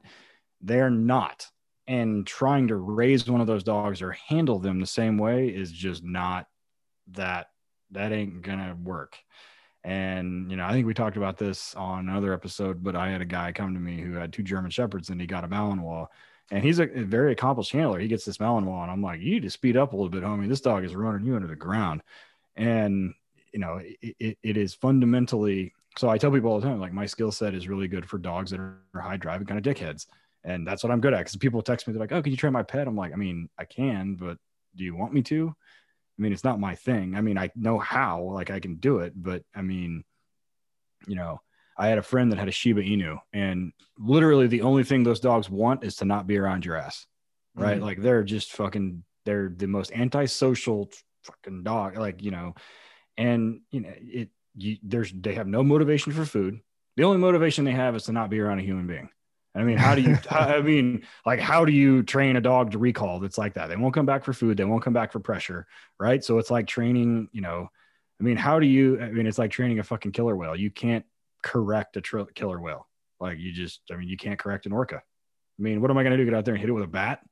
No, fucking Shamu would eat me. No, I'm not going to fucking fight with a killer whale either. So I, I, you know, I, I, so I changed. Like, I don't get in fights with dogs anymore. I'm like, all right, I, it's very common for me to put a dog up when I get frustrated and be like, all right, I've got to think about this. And this is where Eric talked about. This is where the micro skills thing come in. I'm like, what, what could he possibly not understand? Like, what about this? Because he understands how to do this. He understands how to do this. He understands how to do this. Like, why is this disconnect here? Like, where, what, what hmm. did I not show him?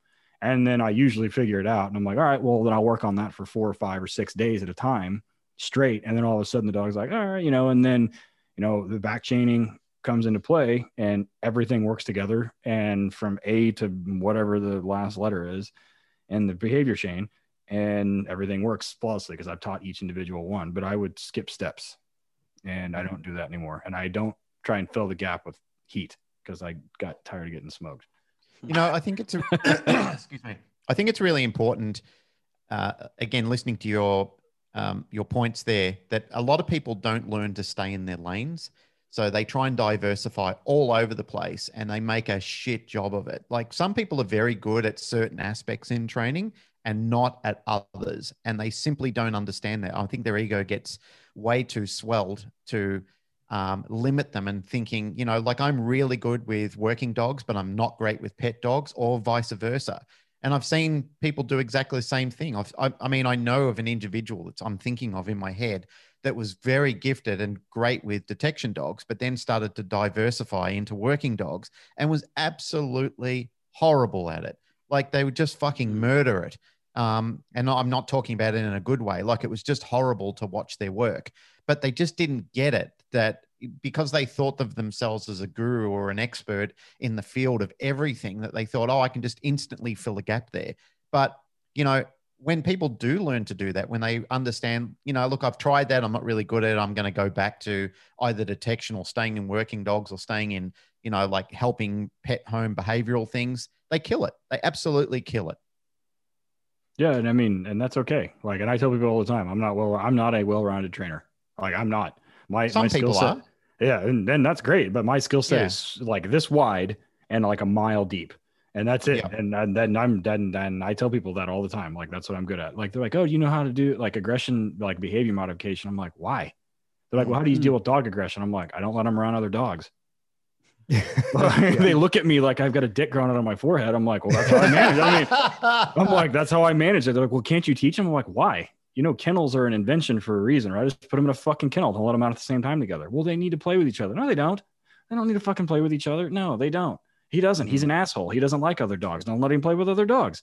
And that, I guess, is not Not what people want to hear. no, that's not what people want to hear. But I mean, on the police side, it's really easy, which is why I don't deal with pets a lot because I'm like, well, because somebody asked me the other day, like, how's he with other dogs? I'm like, I don't know. Like my insurance, pol- like literally my insurance policy that I have for the kennel, like specifically says that we're only to have one working dog out working at a time. Like Mhm. we don't let them interact. Like they don't play fuck around. There's no like playtime. Like no, they get out, they work, they go back in the kennel. Like that's it. And people are like, "Oh, how is he with kids?" I'm like, I don't know. like his job is not to interact with kids. Like his job is to find drugs and bite shitheads. That's what he does well. So Hey, can we just circle back around real quick? Because uh, on the topic of uh, certification, um, scenario based training, it's where I was kind of go before, was huge to me when I was in the army. I, I met Randy Clifton a long time ago, who was one of the like co-inventors of Simunition, and he Mhm. sort of set me on a path to get somewhat obsessed with it. And it was more gunfighting type stuff that I was into at the time, not dogs. Um, and I became really obsessed with it. And the idea of certification certainly at my old unit we have to shoot this validation right and it was you know it was ridiculous. It didn't really test any of your skills as a gunfighter other than this hitting these pathetic little targets. And we always had the idea that certification was something you must never go below. It wasn't something to work towards. You should be miles ahead of it. It's just never get below that. And if you ever found yourself worried about a certification then you're in big trouble right? You should never be working towards it. One thing that uh, i know you're a bit of a you're quite outspoken about it, Ted. I see you online fighting with it. Is hard outs, right? So in the certifications that you guys, pretty much everybody has a requirement for an out, but then they're not allowed to use it. And I have found myself arguing with a lot of police, uh, and when I've worked with them, saying, "Ah, not so worried about my sticky out because I'm never going to use it," and I'm like, "No, you could because." Like, yeah, you're meant to choke the dog off the bite, but if your dog's on a bite and some guy pulls out a knife, you might want to get your dog off real quick. Or if you're if the meth head that's biting your dog on a second story is doing the PSA style drive towards the balcony and intends to jump off the balcony with your dog attached, that would be a time I would want to out my dog and let him jump off the balcony sans dog. Um, so that was kind of what I wanted to bring up about certification and how like there's things in there that even though it doesn't seem obvious, it's there for a good reason. Like there, there are arbitrary bullshit things in certification that are annoying, but it's not everything. There's lots of things that are in there. And if you're worried about your out, you, you might have some trouble. Yeah. So uh, let's take a break real quick and then I will answer that. So we'll be back in a second to cover the out. Don't go anywhere.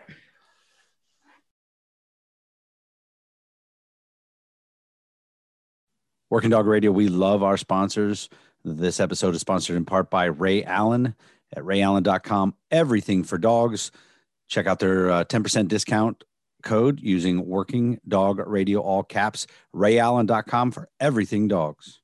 Be sure to check out Dogtra also. Eric and I love Dogtra. It's what we both use at the kennel each day. I like the 1900S. Be sure to check them out at dogtra.com. Use the discount code WDR10 for 10% off any single item over 200 bucks. Are you going to the Hits Canine this year, guys? The biggest and best conference in the United States, July 6th to the 9th, Scottsdale, Arizona. Hitscanine.net. Give uh, Jeff Barrett a call, 863 529 5113. Making sure you have the right dog food is a super important part of running a working dog, whether it be police dogs, military dogs, or hunting dogs, or search and rescue. We like Kinetic Dog Food. The guys at Kinetic can be found at kineticdogfood.com. Area code 513-615-6904. Hit them up. We got a brand new sponsor, our good buddy Jim O'Brien down at NCK9 in North Carolina. Full service kennel, police dogs, single purpose, dual purpose, handler schools, trainer schools. Check them out, nck9.us. Last but certainly not least is Horizon Structures. If you want a one-stop shop, drop it off and put dogs in it and ready to rock, hit them up. Horizonstructures.com forward slash commercial dash dog dash kennels. Horizon Structures will be able to hook you up. All right, guys, we are back with our uh, second uh, Australian US co episode with uh, Glenn Cook and Pat Stew. He's so cool that everybody knows him as Pat Stew. Nobody uh, over here even calls him by his full name. No one. It's like me and Ted Stickles. Yeah. That's So, news to me. yeah, no, nobody that in, that I know of. Uh, um, like who you having on tonight? We're gonna talk to Pat Stew. Oh, cool, man. That guy's great. I follow his podcast. Yeah. They know. Fuck that So- guy. That's what they really You yeah. should own that uh, domain name, patstew.com, just so you know. Yeah, maybe I should. Yeah. So before we went to break, um, Pat asked a good question about talking about certification and outs, and Ted's gonna regale us with uh, his his part about out. yeah, not regale. So here's the trick. Like I, we say this all the time. Like you have to have an out. You just do. You absolutely do. All the dogs they have to. They for certification. There isn't a certification military or in uh, law enforcement that um that doesn't require it. We have to have a verbal out. We have to have a verbal out for control. We have to have a verbal out for safety. We have to have verbal out for all these other things. So the trick here is that I don't know where or when or how that the verbal out became the pinnacle of canine training. I just don't fucking get it. Like I can teach a dog to sit too. I can teach him to spit out when it's in his fucking mouth. The trick, the problem is, you know, and and we kind of and I say this and and, at a torchlight, I teach guys to out verbally. We teach them to out manually, which is two methods: you either break them off or you lift them off. Right. So this has to do with control more than anything else. Um, there is no national fucking standard for outing in the United States. There is state standards, and then there is a national standard within NAPWDA and USPCA. There is no, and I don't, if you're listening to this in the United States, there is no federal fucking case law that specifically talks about a violation of somebody's Fourth Amendment right because the dog didn't fucking out. It doesn't it doesn't exist and it never will because of Graham versus Connor. It is just a non-fucking issue. And you listen to some asshole from one of these national organizations who's like, "Oh, you're going to get sued if the dog isn't out." No, you're not. You're not going to get sued if the dog isn't fucking out. Now, that said, because of some really important court cases, one being Kerr versus West Palm Beach, we have to talk about the aspect of control, right? So you know, and this goes back to how we teach dogs to out, right? So, you know, that's why you hear police officers in the United States say suspect freeze up, stand still, blah, blah, blah, blah, right? Dog name, Los, right? Dog out, and he comes back to you. Never in the history of anywhere, unless you're biting somebody that's dead, is are they freezing up? They're screaming their fucking head off, or sometimes they're not. Uh, but for the most part, they are very active. They're fighting with a police dog, and and it's a prey, or if they've had their ass beat, it's a defensive thing. The trick here is that you have to have control of this animal all the time when they're biting, when they're not biting, everything, right? If your out does not work, or if the dog can't fucking hear you, how are you going to get him off of off of somebody? Flat out, right? And outing is a is a thing, right? Like we like all of our SWAT dogs. We have a dog SWAT dog locally that goes in, he bites people. You can call his ass from the door. Dog named Los, whoop, he comes straight back. No big deal. That's how LAPD does it. If you talk to Michael Gooseby from LAPD, that's how they use their dogs. Dogs go in, they find somebody, they bite the motherfucker, they're bark and hold. So I assume everybody moves, but they bite him and they're like, hey, he's right over there. And they call the dog back and they're like, all right, we'll see you guys later. And then the SWAT team takes over. They're like, he's in that room back there. He just bit him. So we do that all the time. Send a dog into a vehicle. The vehicle starts moving, recall the dog, moving towards water, recall the dog, moving towards a like, you know, a, a thing where they're going to jump off, recall the dog. So mm-hmm we we definitely do teach that but that's also part of the process. And you know there's a podcast out um, cleared hot andy stumpf. I don't know if everybody listens to it. You should go listen to it. I think it's episode 18 um, he talks about the stress training during uh, or some what they call like high stress training during some of the BUD/S stuff where he's like it doesn't really matter how you perform in a non-stress environment how that how you're going to react and how the dog is going to react is is ultimately what is what we're what we're seeking to overcome. We're stalking we're, we're seeking to provide some fail safes and some stop gaps here right? So if you can't if you stand there and you know eric tells a story about one of the departments that we worked with where they literally like eric how many times did that department tell them to out like 38 times or something on body cam or something stupid? I think it was 45 I don't know, like their dog name out, dog name out, and they're like 45. they didn't want to they didn't want to lift him off because they were afraid of what it would look like. But mm. meanwhile, you know, we have case law that says, you know, because we have a very strict standard for use of force, and the second prong of that in Graham is the immediate or the imminent threat, right? And once the threat stops, you've got to re- you've got to stop using force, right? Depending on if there if you think there are, there's some other mitigating factors to that, but by and large, like if they're no longer a threat, you can't keep biting them right? Even though we do have case law that says that you can, and it's a very specific situation. But once it's clear that they don't, you know, they you need to recall them or break the dog off or something. Something's got to happen, and it boils down to control. I'm really, really, really, really good at teaching a dog to out, but it's not 100%. And unfortunately, um, police officers are in the United States are put in a position where they can bite a thousand people And the thousand and first that they bite, if it goes wrong, that's the one that they will be remembered for. And, and this goes to control. So it, it's not a replacement for good training. It's not a replacement for a verbal out. It's not a replacement for a manual or a remover or a tactical lift off or whatever you want to call it. It's simply a method of control. Same reason we use e-collars, right? Like people are like, oh, can you get him to e-call? You can get him to recall without an e-call.